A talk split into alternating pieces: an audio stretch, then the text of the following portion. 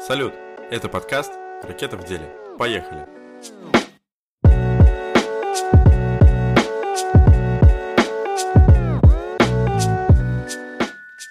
Когда делаешь что-то первый раз, это всегда запоминается на всю жизнь.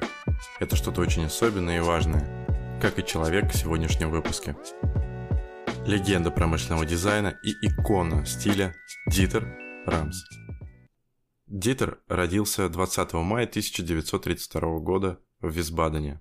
Изначально Дитер изучал архитектуру и дизайн интерьера в художественной школе в Висбадене с перерывом на практику в столярной мастерской. Закончив школу с отличием, он работал под руководством известного архитектора Отто Апеля, участвуя в разработке американских консульств Германии. 1955 году, пройдя по конкурсу, попал в коллектив дизайнеров фирмы Браун, а в 1962 году возглавил дизайнерский отдел фирмы и оставался на этом посту до 1995 года. На момент работы у Отто Апеля Рамс проектировал архитектурное оформление различных выставочных комплексов и офисов для Браун. Первым проектом Рамса в качестве промышленного дизайнера считается работа над проектированием радиопроигрывателя СК-4. Эту работу он выполнил вместе с преподавателем из Ульма Хансом Гугелотом в 1956 году. Они полностью переработали корпус и систему управления. Так, в СК-4 традиционный деревянный шкаф впервые был заменен на металлический корпус, а панель управления находилась рядом со звукоснимающим устройством. Первоначально крышка проигрывателя должна была изготавливаться из металла,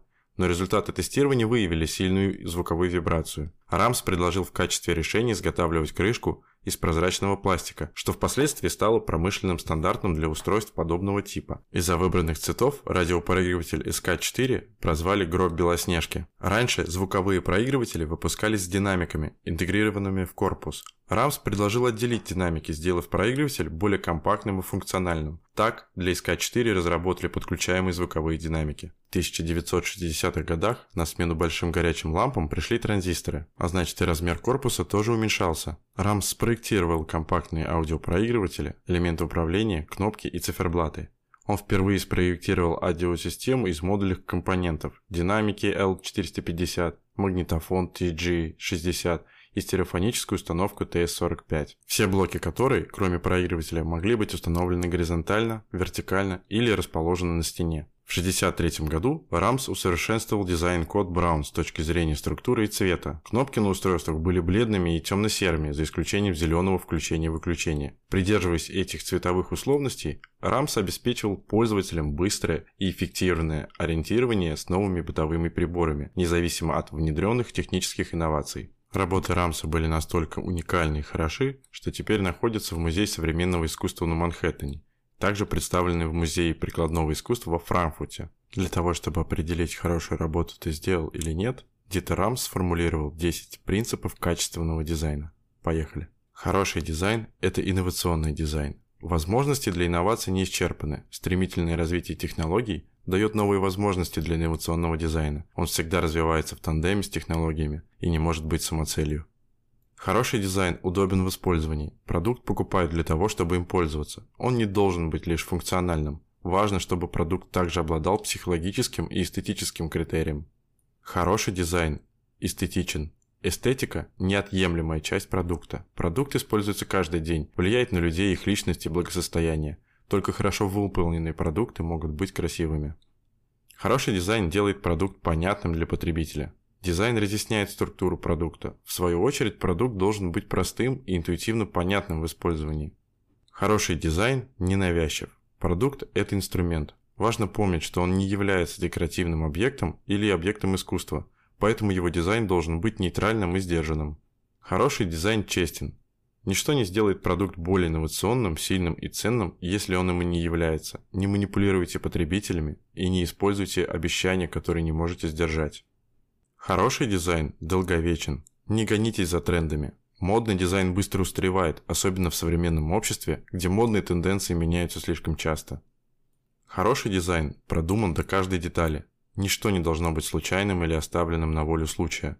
Забота, точность и аккуратность в проектировании дизайна показывает уважение к потребителю. Хороший дизайн экологичен. Дизайн привносит важный вклад в защиту окружающей среды. Он должен способствовать сохранению природных ресурсов и сводить к минимуму физическое и визуальное загрязнение на протяжении всего жизненного цикла продукта. Хороший дизайн – это как можно меньше дизайна. Меньше, но лучше. Концентрируйтесь на главных аспектах и задачах продукта и не отягощайте его множеством дополнительных мелких функций. Как говорит Рамс, сегодня меня особенно беспокоит то, что в средствах массовой информации дизайн преподносится как образ жизни. Меня беспокоит произвол и неразумность, с которой многие вещи производятся и выпускаются на рынок. Мы производим так много ненужного, не только в сфере потребительских товаров, но и в архитектуре и рекламе.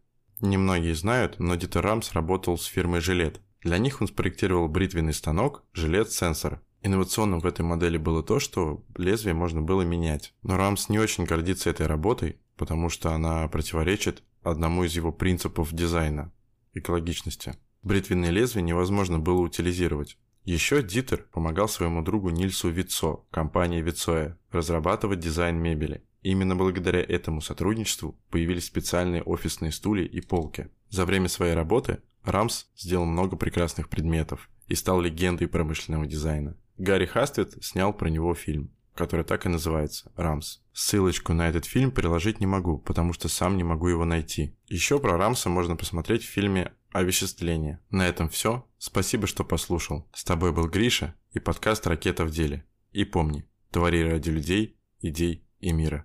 До встречи.